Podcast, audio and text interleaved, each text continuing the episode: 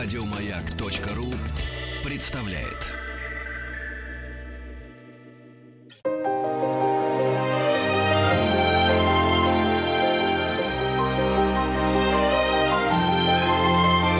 Антон Долин и его собрание слов.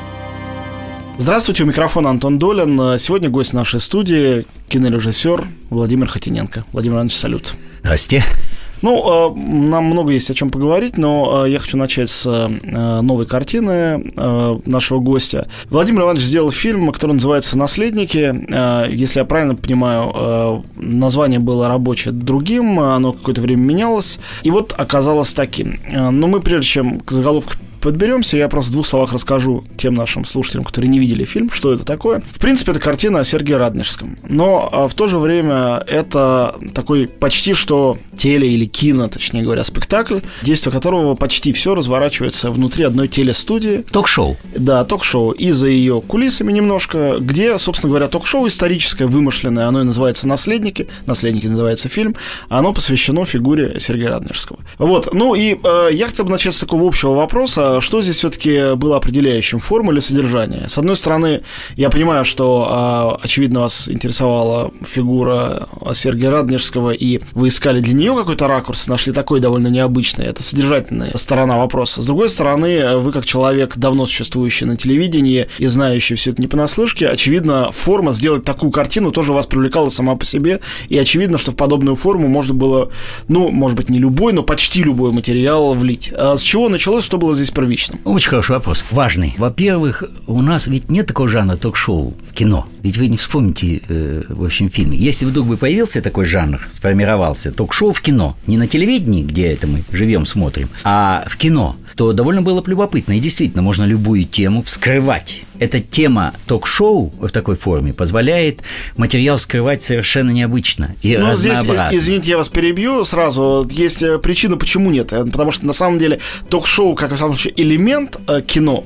И в Америке, и в Европе присутствует. У нас действительно нет, потому что у нас не так давно снимается кино, которое пытается тягаться с Европой или с Америкой. Всего-то какие-то там жалкие 20 лет. Это вообще ничто практически. И нам все кажется, что все приметы телевидения, их надо из кинематографа вытащить и выбросить на помойку, потому что тогда это будет сразу не кино. Но только не я. Нет, ну я надеюсь. Я как человек все-таки довольно плотно связанный телевидением, работаю, и у меня к этому отношение устоявшее серьезно. Вернемся к картине. Конечно. Значит, более того, начну сразу с определенного совершенно заявления. Если бы мне предложили снять биографическую картину, блокбастер даже с любым бюджетом, я бы отказался, наверняка, про Сергея Радонежского, потому что я не знаю, как это снимать. Потому что сама по себе история, время интересное, да. Я, наверное, мог бы взяться, если был бы сценарий на уровне, не знаю, Андрея Рублева, и то сейчас времена другие, это все достаточно сложно. Во всяком случае, я не знаю, честно могу признаться, я не знаю, как можно снять, собственно, про вот биографический некий фильм про Сергея Радонежского. Я могу к вашему незнанию добавить то, что это не только вопрос сценария, но и нашего очень смутного знания об этом интересном времени, о том, как оно выглядело, из чего... Понимаете, каждый исторический фильм вызывает нарекания по этой причине. И поэтому какой сценарий не пиши, обвинение в том, что будет фальш, будет неправда, они обязательно прозвучат. Ну и, собственно говоря, ваш фильм этот, хотя это и ток-шоу, он весь на этих обвинениях взаимных и построен. И построен. Поэтому я... И потом как-то и деньги еще не нашлись, а мне его предложили к юбилею. В прошлом году был юбилей, 700-летие, дня рождения Сергея Радонежского. Я сразу сказал, я к юбилею не буду я чуть задержусь. Сейчас с этим проблемы имею технически, но я сказал, я к юбилею не буду, я не хочу открытки вот какой-то, вот к юбилею.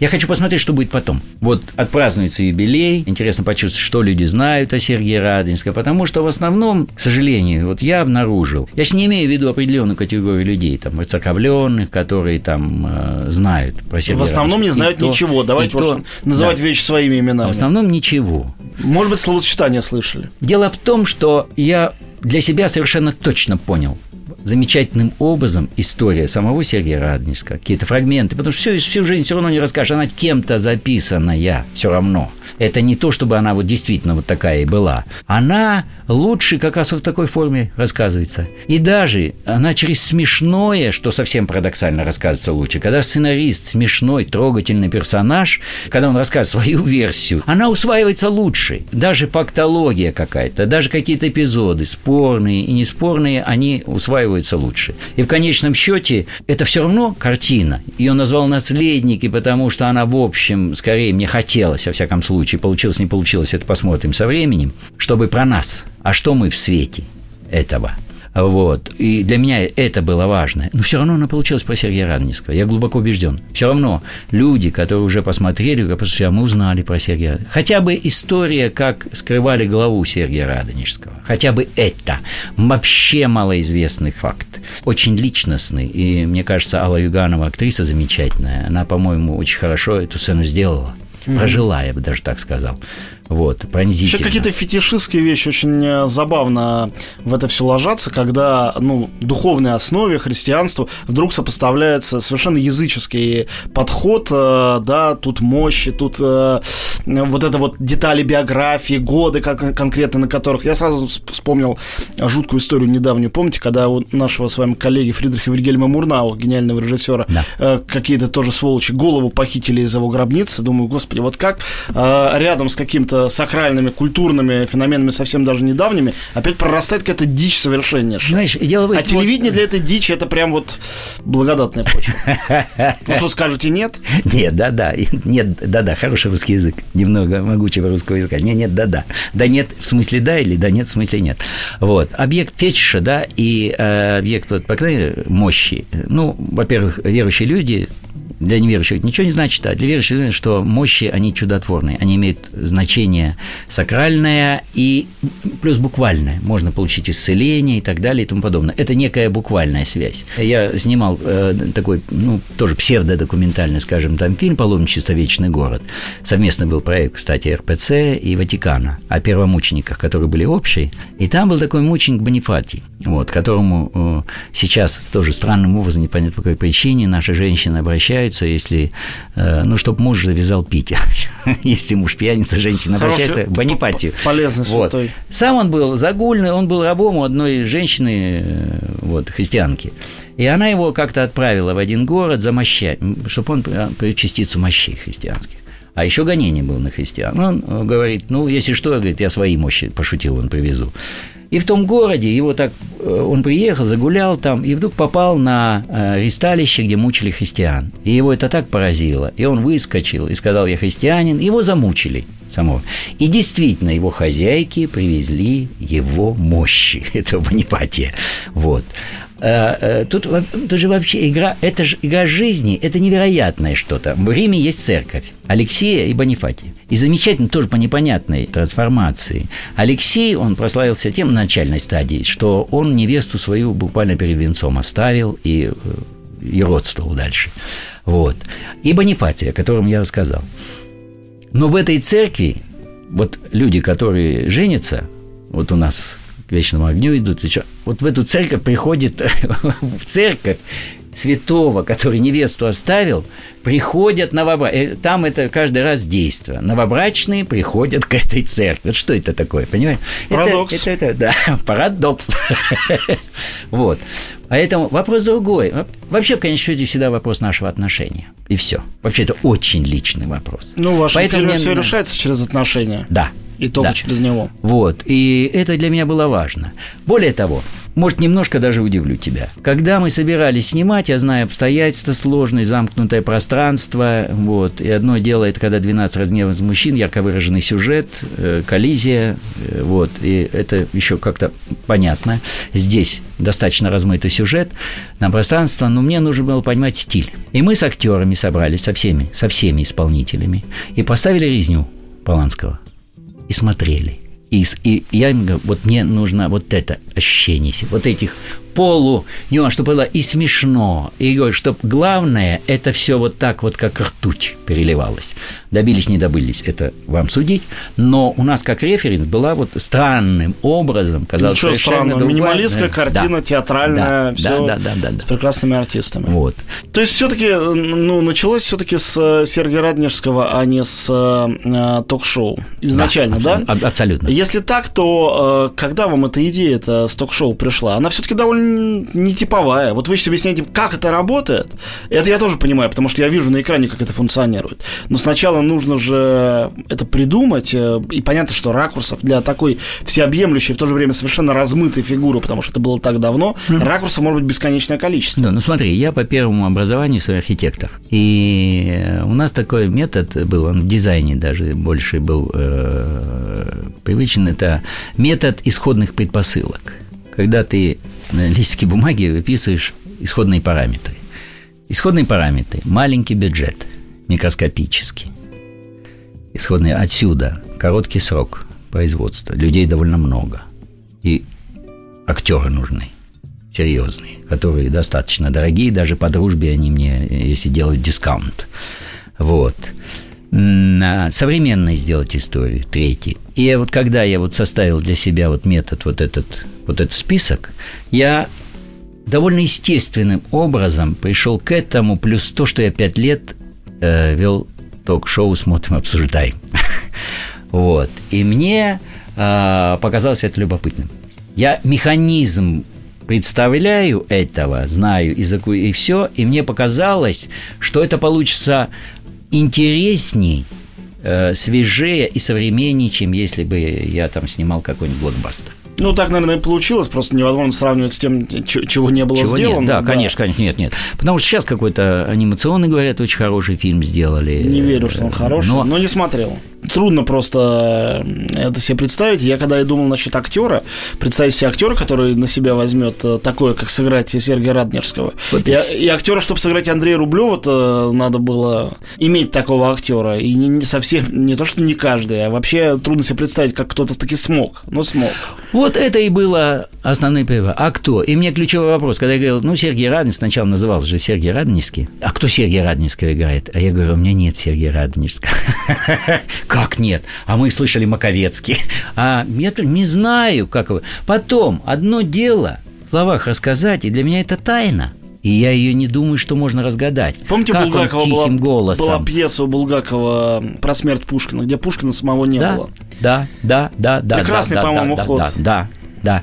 И думаю, даже единственно возможный когда вот-вот придет, может быть, дальше уже придумать, дальше вопрос ума, фантазии, таланта. Для меня, в конце концов, все это вот э, сформировалось достаточно определенно, что вот так будет лучше, вот так будет, э, вот так будет, ну, живее. Потом есть возможность его в наше время не актуализировать, не условно, не аллюзиями питаться, а буквально. У нас в гостях Владимир Хотиненко. Мы говорим о его новой картине «Наследники». Пока что только они, но перейдем к другим темам тоже после маленькой паузы.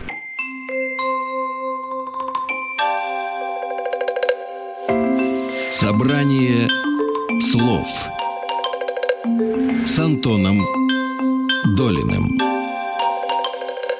Мы снова в студии. Антон Долин у микрофона и Владимир Хотиненко, кинорежиссер и педагог. Сегодня мой гость. Владимир Иванович, а вот почему Сергей Радонежский? Что в этой фигуре такого, ключевого и центрального для того, чтобы о ней рассказывать? Понятно, зачем там Тарковскому был нужен Рублев, раз уж мы просто зацепили за эту ассоциацию. Он видел в нем альтер -эго. То есть, и все, и дальше ты... Художник. Вот. А что это для вас или для нас всех? Почему эта фигура, о которой люди так мало знают? Мне кажется, про Александра Невского, который тоже мифологическая фигура, и то знают больше. И представляют себе хотя бы какой-то внешний, что-то. А здесь, ну да, Сергей Радонежский какой-то. Вроде был хороший такой человек. Очень давно. Все. Когда готовили фильм, я хотел это использовать уже заранее. Потом в ток-шоу. И мы такой документальный небольшой фильм из интервью, когда вот эти празднества все были.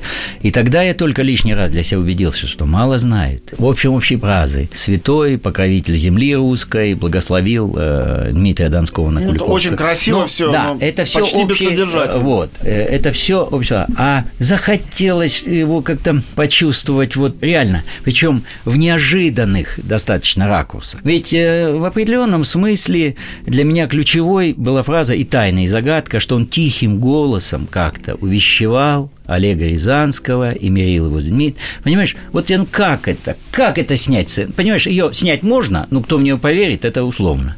Это ж какой харизмой нужно обладать. Это ж каким влиянием, чтобы тихим голосом говорят там о спасении души, много у нас говорят о спасении души, и мнози босоть званий, мало же избранных. Вот это, э, если хочешь, это было путеводной звездой. Как? В определенном смысле там можно играть с образами и представлять, что может быть этот монах, который потом же исчезает. Вот в финале, когда панорама, мы видим, он вроде есть, а его нет. Как и... динозавры вымершие. Да. Может, это Сергий Радонежский. Но это условность. От этого я всегда могу сказать, нет, нет, я не это имел в виду, это и так далее. Прекрасная уловка режиссера. Да. Вообще, я бы даже взял на себя риск э, э сказать, что это попытка полета. Достаточно свободная, хорошими, э, замечательными актерами серкими. Это не есть прям портрет Сергия Радонежского, это не про Сергия Радонежского. Тут что такое время? Вот понимаешь как? Вот это смех и грех. Когда проект назывался «Сергий Радонежский», и вот на бумагах, вот на этих бюрократических, которые отправляли производство, написали «Сергий Радонежский» а компьютер исправил, и на это никто не обратил внимания. И у нас проект назывался «В бумагах Сергей Радонежский. Владимир Иванович, вот о чем хотел спросить. Понятно, что вот эти вот несовершенные люди, каждый из которых хочет по-своему быть хорошим, которые сидят в студии, ну, кто-то испорчен цинизмом, кто-то, кому-то не хватает ума или просто не хватает информации даже, просто образования для того, чтобы говорить об этом. Но все тянутся к этому хорошему, важному, какому-то абсолюту, о котором они говорят. Действительно, фигура Сергея Радонежского, она консенсусная, то есть она никого не отталкивает, и трудно придумать человека, для которого это пустой звук, но для которого это воплощение чего-то нехорошего, вряд ли. И они все, да, наследники. Это красивая схема, но мне тут же пришло в голову, и таким гнусным червяком эта мысль э, из, из головы так и не уползла никуда. Ведь вот в чисто генетическом смысле, такой человек, святой, он всегда, даже если он не принимает какого-то целебата, нет у него никаких потомков и быть не может. Он всегда единичный. Он в свое время единичный, сейчас его нету и не может быть, а если был бы, он был бы такой же единичный и таким же чудом. А потомки-то мы все, конечно, тех самых князей, которые друг друга резали, тех холопов, которые беспрекословно терпели, пока их давили и резали. И на самом деле мы наследники, конечно, славян или какой-то Золотой Орды, ну, где-то между этими двумя вариантами. Угу. Или кто-то скажет наследники Европы, но Европа это такая же дичь, такое же кровопролитие. Разницы нет никакой, на самом деле. Наследники мы не Сергея Радонежского совсем. Вот э, о чем здесь идет речь? О каком-то более общем духовном наследии или о том, что это наследие можно изменить, если выбрать какой-то ориентир, что ли? Что вы здесь имели в виду? Я вот буквально вот так вот, как ты сейчас замечательно совершенно сформулировал, я бы, э, по идее, должен был ответить следующим образом. Ты задал вопрос и ответил на него. В этом вопросе есть как бы ответ. Я буквально такой задачи, честно могу тебе сказать, не ставил. И может быть больше даже в графическом оформлении. Там э, титр «Наследники» появляется два раза. Он сначала в таком академическом, исполнении шрифтовом. А в финале это графики. И более того, там очень важный текст, который в финале. Это судьба привела. Я его сам не писал, этот текст. Это я нашел. Это движение такое скорее на ощупь. Ведь я не могу взять на себя право сказать, что я знаю эти смыслы. Я все равно понимаю, что в этих вещах не может быть формулировок. В этих вещах можно только дозреть до чего-то на уровне музыки. Когда тебе никто не сформулировал, а ты ощутил это. Поэтому кто сможет, если удалось довести человека до определенного определенного состояния ощущения, чувства – вот. Значит, что-то получилось. Если нет, там никаких в этом смысле умствований, формулировок в этом смысле интеллектуальных нету. Ну, тогда получается, что из ваших героев, которые собираются на площадке ток-шоу, чтобы разговаривать, начиная с ведущего этого ток-шоу, который тоже своеобразный трансформация... Который говорит о, о, о проблеме Сергея Радонежского, как проблеме абсолютно... О чем мы... Я, говорит, не знаю, о чем мы будем спорить, он был абсолютно положительный да, человек. Да, да, да. Вот. И есть историк, и есть политолог, и есть такой профессиональный патриот, а, и все они неплохие, в общем, люди, хотя каждый каждый выписан вами как некая маска, но, по вашим словам, получается, что сидящий там монах, застенчивый и немножко даже косноязычный, рядом существующая поп-дива, прекрасно играет Агриппина Стеклова, которая, ну, просто явно глупее всех там. Ну, так выглядит, в самом случае, с самого начала. Что они там и есть единственные, кто ближе всего к этому материалу, именно потому, что они умствованиями и формулировками не занимаются, и в этом не сильны. Дело вот в чем, что монах, это принципиально было в начале, вот когда он только появляется на мониторе, когда я представляю становление идет персонажей. Я, во-первых, совершенно определенно понял, там должен сниматься человек вот действительно как будто со стороны. Ну, так и есть. И такой рассеянный, и такой в простых суждениях. Он даже может быть чуть-чуть юродивый такой. Это очень важная тема в нашей истории. Ведь это, ну, внешне юродивый дурачок просто какой-то, да? А на самом деле это носитель чего-то более существенного. Почему прислушивались и цари, и хоронили потом, шли с гробом, как Иван Грозный. Ну, это в фольклоре любой вот. страны, особенно, да. в особенности в русском фольклоре, Иван Дурак, э, человек, А тем более у нас это вырастает... Национальную мифологию практически. Я так скажу, как э, все-таки человек неоднократный, начиная с мусульманина, из папа, я так или иначе обращался к этим и представляю, как сложно вообще священника или монаха показывать. Это невероятно сложно, потому что искусственно оживить, там, ты сделал священника алкоголиком, вот уже интересно, давайте поговорим, давайте поснимаем, как он там себя ведет. Но если подразумевать то, что имел в виду Достоевский, когда говорил о проблеме героя во всех смыслах положительно, и потом пришел к идиоту, он ведь мог найти двух персонажей только, в частности, Дон Кихота. Но он говорил, потому что он смешон, говорил Федор Михайлович. Вот его можно воспринимать. И он опять же юродивый. Да, понимаешь? Так ну, что в общем, величайший герой этом... европейской литературы, тут мы уже от русского фольклора далеко уходим. А Но, в общем, это одно и то же. Конечно. Я знаю людей, которые к этой картине относятся совершенно отрицательно, потому что тоже телевидение отреагировало остро, что слишком отрицательный образ телевидения. Причем, когда я говорю, ну вы же верите мне, что я не про это снимал. А здесь, ну, приметы чего-то, что довольно естественно и почти банально. И все обвинения в адрес телевидения, ну, они банальные. Поэтому что тут, я говорю, как раз может и хорошо отнестись, но вот пока сложно, например. Я думаю, это комплимент. У нас в гостях Владимир Хотиненко. Мы прерываемся совсем ненадолго, вернемся сейчас в студию.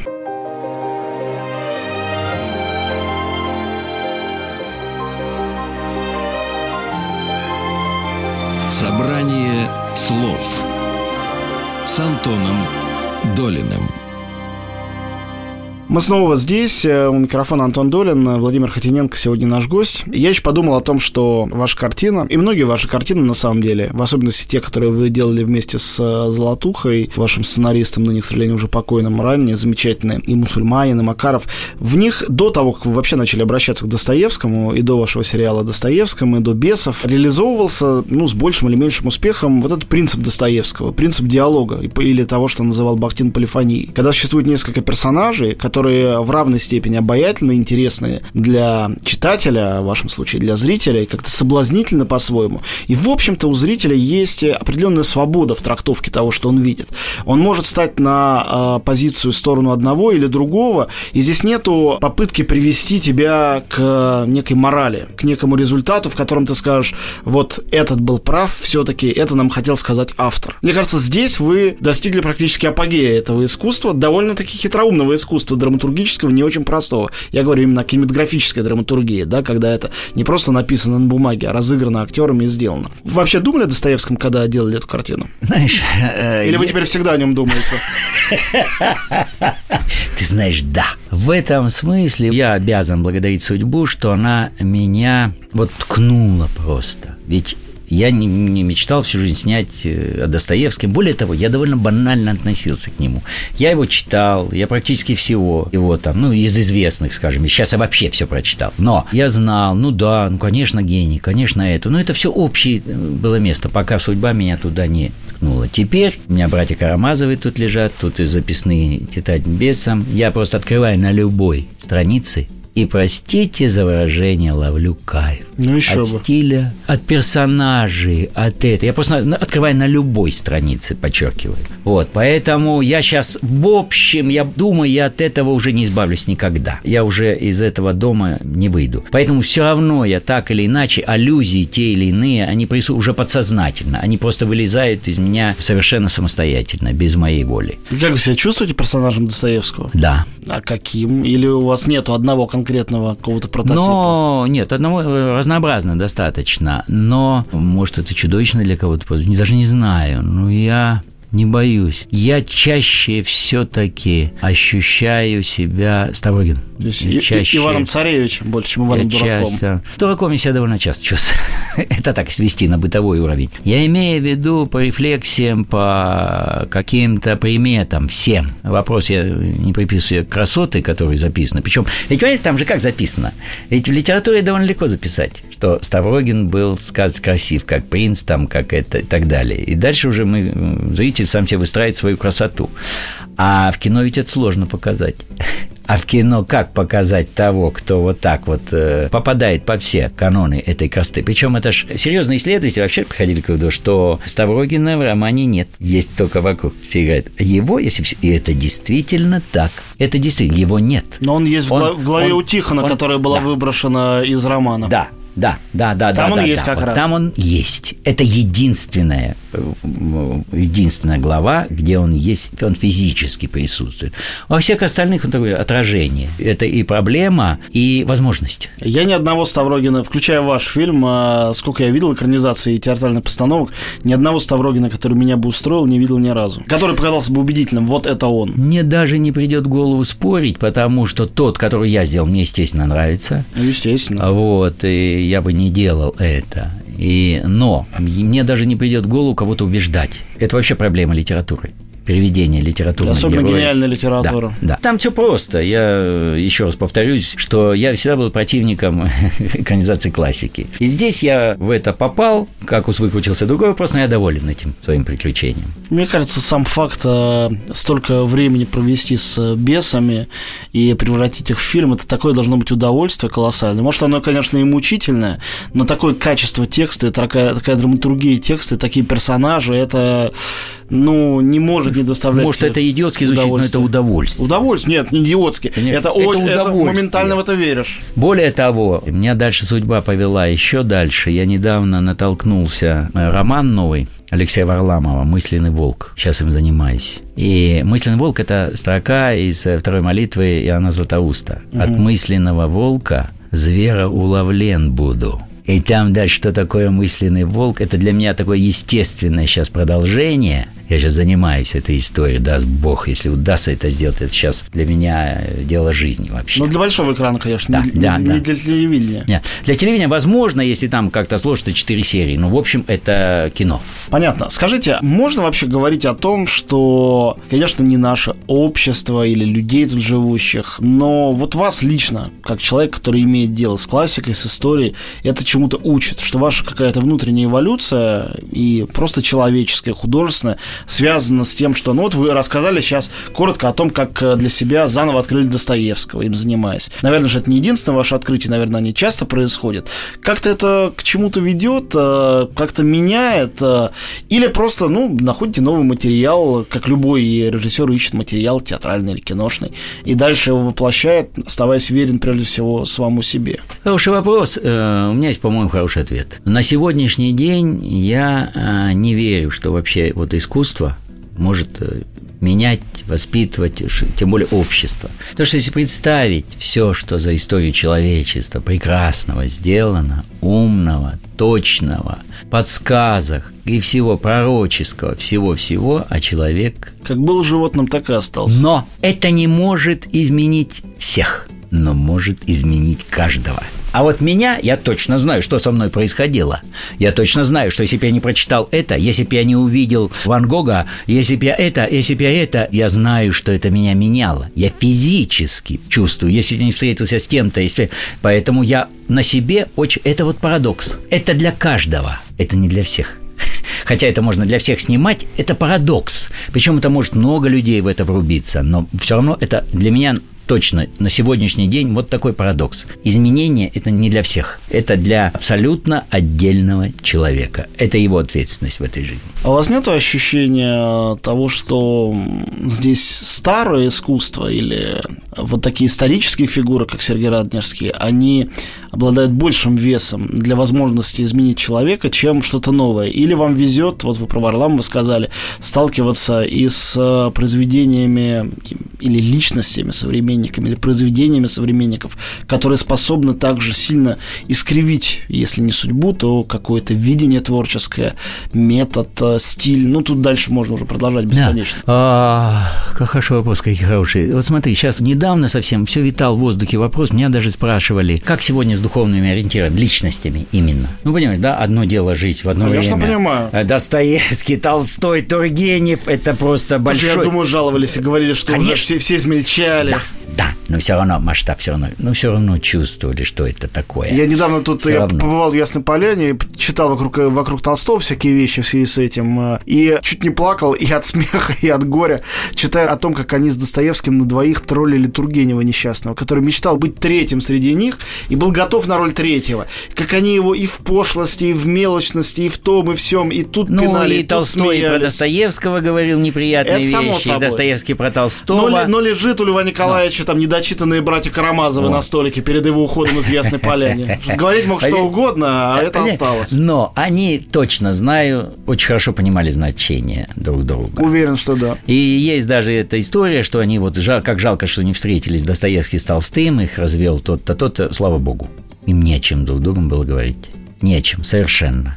Абсолютно, это неизвестно, чем бы закончилось. У меня по этому поводу сожалений нет. Потому что они были живые люди, по-своему сложные, Очень. и вредные, и то, и все. Как такой вопрос, знаете, не знаю. А вы вот как вам показалось, вы смогли бы вот подружиться, сойтись с Достоевским? Я говорю, думаю, нет. Это разные очень вещи. Потому что он был очень непростой человек. Я думаю, с ним дружить было бы чрезвычайно сложно. Вот. И смог ли бы я или кто-то там другой и так далее и тому подобное. Но все равно, понимаешь, раз к Толстому, Поляну шли, шли, Достоевский стал издавать некоторые читались, влияние было буквальное. Это правда. Вот как рукоположение вот, э, в церкви, понимаешь? А сейчас этого нет. Вот, наверное, не знаю, время такое, я сейчас не посыпаю голову пеплом. Сейчас просто время. Меняются правила игры, правила существования человека сегодняшнего. Поэтому я не могу сказать, это плохо или хорошо. То есть я могу для себя, но я не буду говорить, а как жаль, что исчезли. И один из последних, я не знаю, может, тот Солженицын. Вот. Ну, что еще, как бы, при всех спорных, может быть, кто-то любит, не любит, я сейчас не это имею в виду. Но все равно какой-то ориентир, по-моему, должен быть. Поэтому в вопросе уже прозвучал ответ. Конечно же, тем более, что люди из прошлого, они воспринимаются уже обобщенно и просеянно. Потому что тот же, не знаю, Александр Македонский вообще злодеем был. А изображал златокудрый мальчик, а, а он злодей был, чудовищный совершенно. Как все полководцы. Но вот он все равно остается. И даже Наполеон во Франции герой и так далее и тому подобное. Не только во Франции, вот. почти по всему по, миру. По всему миру. Это, ну, такое правило жизни, скажем так. Это почти быт. Это довольно легко объяснить даже. Это тут не надо много ума. Но все равно хорошо, когда это есть. Потому что это немножко, вот у меня там он говорит, э, монах в картине говорит, это, говорит, не правила, это, говорит, указатели на дороге просто. Вот, ну куда, вот как камень стоит, да, направо пойдешь, что получишь, налево пойдешь, коня потеряешь, э, себя потеряешь. Все равно это какие-то ориентиры, э, во всяком случае, я так думаю, что нужны. Ну да, но именно желание каких-то ориентиров часто приводит к тому, что вы говорите во Франции Наполеон. Так у нас стали Сталин для огромного количества людей это практически божественная фигура, и ну, не видно, чтобы этому пришел какой-то конец-край. И это и на том же телевидении, где угодно звучит, э, в общем, практически постоянно, как такой лейтмотив. А вот ваши указатели персональные, они все-таки к чему сводятся? Они где-то в области кино лежат, или каких-то конкретных людей, которых вы знаете или знали, или это история. Вот э, из чего состоят... Э, ну, я не требую называть какие-то специальные имена да, или да, произведения, да. но хотите, назовите. Да, вот абсолютно тут свободно. Просто понятно, что у каждого человека своя иерархия каких-то вот этих авторитетов, э, текстов, фигур обязательно существует. Ну, в общем, э, для меня существует, и я всех не буду перечислять, я просто, Конечно, например, нет. назову Луиса Буниеля, благодаря которому, может быть, у меня возник интерес к кино. И от чего это тоже возникает, совершенно непонятно, потому что я увидел в книжке, я еще в институте архитектурном учился, я вообще не думал, что я буду заниматься кино какой-то, по-моему, Кирилла Разлогова была книжечка какая-то, и там был, меня заворожило «Андалузский пес». Я первый раз словосочетание «андалузский пес» Луис Буниэль и три фотографии. Одна знаменитая, где брит глаз, потом муравьи. Но меня замечательно больше поразили даже муравьи которые выползают из ладони. Еще третью я даже не помню. Какой-то пазл сложился. И с тех пор... Меня спрашивают, какой у вас любимый? Я легко отвечаю, Луис Буньель. Я его, правда, люблю. Я его люблю, он мне доставляет наслаждение, я, я люблю смотреть его фильмы. Это смутный объект желания, который его крайняя как бы картина, это вообще просто что-то совершенно невероятное, свобода, игра, когда э, один и тот же персонаж играется двумя разными актрисами, это смутный объект желания. И это, это любовь, которая так вот и... Потом сам он персонаж был замечательный, любопытный, свободный, уже будучи знаменитым, ушел в Мексике, что-то снимал, вернулся, получил Канн. И свободный человек. У нас в гостях Владимир Хотиненко. Прерываемся совсем ненадолго и вернемся. Антон Долин и его «Собрание слов». Мы снова в студии. Владимир Хотиненко сегодня наш гость. Владимир Иванович, ну, послушайте, не могу, раз уж говорили об авторитетах э, и фигурах и так далее, не спросить вас про наше все, про Никиту Михалкова. У него же юбилей сейчас, э, и вы все-таки у него учились. И когда я смотрел вашу э, новую картину «Наследников», ну, вы же сами понимаете, что фильм «12» не может не прийти на ум. Это первые ассоциации, да, которые... конечно, конечно, это тоже ко- референсная... Да, которая возникает. В каких вы сейчас с ним отношениях, как вам кажется, вот что он как фигура представляет сегодня для российского кино, ведь он очень изменился, трансформировался, и фильмы его у него сейчас совершенно другие, чем то, что он снимал, ну, там, 20-30 лет назад. Э, что такое вообще сегодня для нас или лично для вас Никита Михалков? Вообще я обычно так отвечаю. Вы когда спрашиваете у меня про Михалкова, должны понимать, что вы в этот момент спрашиваете, как вы относитесь к своему папе, например. Дело ну, ведь вот в чем, что я бы хорошо. без него... Тоже разные да. ответы на такой вопрос да. могут быть. Да, я бы без него вряд ли оказался в кино, потому что я когда на распутье находился и даже пошел в армию после института архитектурного, чтобы попытаться понять, где мне быть, судьба меня свела с Никитой Михалковым, и благодаря ему он сделал мне, а можете в кино попробовать. Вот прозвучала такая фраза, и дальше уже нас судьба довольно долгое время э, вела вместе. Я работал у него ассистентом на картинах и все. Поэтому тут у меня никакой такой вот отстраненности в этом вопросе быть совершенно не может. Он поменялся, да, поменялся. В наши отношения вдаваться не буду, это, ну, это ну, наше конечно. личное дело, это э, дело не в этом. Вот. Поменялся, да, поменялся может быть, стал более декларативным, но я думаю, он поменялся вместе со временем, и ему кажется, что э, сегодня это нужно. Потому что мы же все можем э, предполагать, правы мы или не правы. И это только показывает потом время. Потому что то, что думали про Федора Михайловича, то, что писали, у меня подборка вот такая была. Я для когда материал готовит, там писали несусветное просто про него что-то, совершенно. Да, до сих пор даже, даже в, да, И до сих пор, к слову сказать. Есть люди, которые просто ненавидят. Знаю ли я про сложные отношения к Никите Да, конечно, знаю. Я живу в среде, кто-то любит, кто-то не любит. Антон, дело в чем, я это не обсуждаю. Я понимаю, что для тебя это может прозвучать трагично, но я это не обсуждаю. И не то, что боюсь сказать что-то обидное. Вовсе не про это. Потому что э, я слишком многим ему обязан, и я даже не хочу неосторожным или, там, или каким-либо другим словом, и вообще не хочу его судить. Вот. Более того, ты понимаешь, в чем дело? Я не, не думаю, что я бы сейчас вот здесь у тебя в студии взялся бы вообще кого-либо здесь обсуждать. Вот в чем фокус. А Сергея Раднежского? Молодец, хорошо. Но это, это понимаешь, да, это, это все из прошлого. Я, честно могу тебе сказать, я, не, не, я вряд ли бы обсуждал кого бы то либо еще. Тогда давайте я вас просто о времени спрошу, вот под конец нашего длинного разговора. Как вы себя в теперешнем времени чувствуете? Вы же человек, э, на самом деле, Человек перестройки, кино 90-х, такое трудное кино, в котором у вас, может быть, лучше ваши фильмы были сделаны. Ну, с моей точки зрения, лучше. Столько сейчас э, построено на этом противопоставлении перестройки или 90-х вот тому, что произошло там после нулевого года, как Россия стала меняться. Вы продолжаете существовать, вы много и очень активно работаете в кино, никуда не деваетесь, не клянете ни старое время, ни теперешнее. Как теперешнее время вообще? Как вам себя чувствуется в нем? Ну, поскольку я работаю, все равно и преподаю много, то есть внешне мне вполне комфортно, и не дай бог, не гневить Бога, жаловаться на что-либо. Но, я на это вас не провоцирую. Да, но все равно я чувствую, мягко скажем, легкий дискомфорт сейчас, буквально в последнее время. Вот последние годы я вдруг почувствовал какой-то внутренний конфликт со временем. Причем, поскольку я преподаю, я с молодежью общаюсь, мне в общем нельзя. Я должен все равно жить в этом. Я все равно должен принимать яго. Но вот буквально последние годы я чувствую, что я начинаю конфликтовать внутренне с этим временем. Сейчас мы вообще говорим со временем, да, ну вот с деталями, какими-то принципами и так далее и тому подобное. Не знаю, к чему я приду в конечном, что называется. Никто счете. не знает. Никто не знает. Но этот конфликт я, э, для меня, он меня удивил. Я ведь, ну, известно, я громко смеюсь, я веселый, я оптимистичный и так далее и тому подобное. Но это такая внешняя сторона, а внутри я чувствую такое нарастающее напряжение. А как вам удается это напряжение конвертировать в фильмы? Ведь обычно человек художественной профессии, он иначе вообще не может. Понимаешь, оно, по идее, должно естественным путем влезать, потому что его сам начнешь вынимать, ничего не получится. Даже, боюсь, получится какая-то ерунда.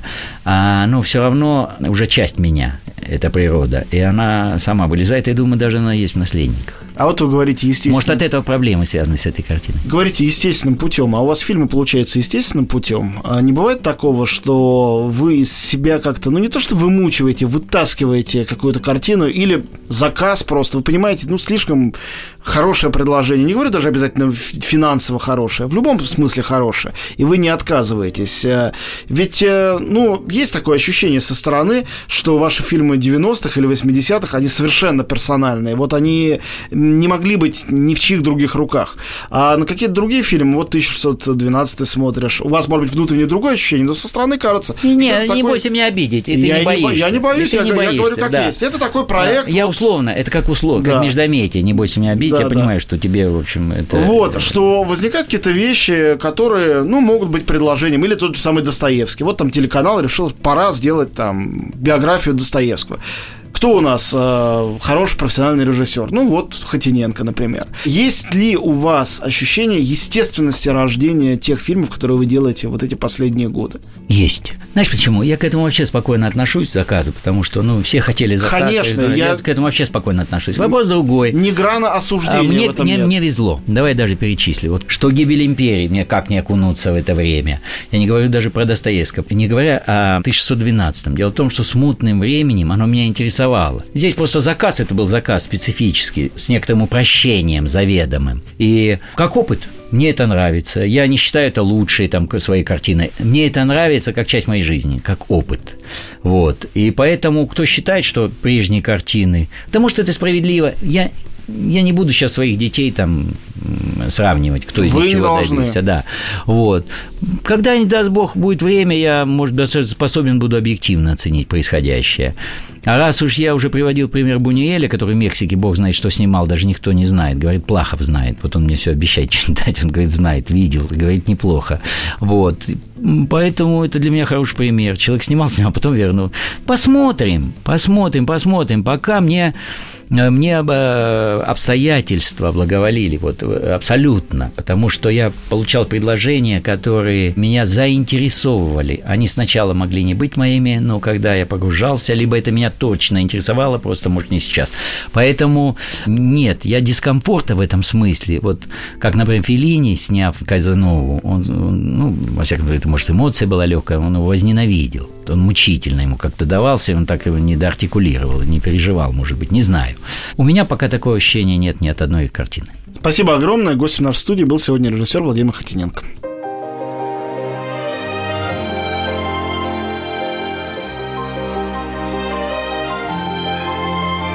Антон Долин и его «Собрание слов». Еще больше подкастов на радиомаяк.ру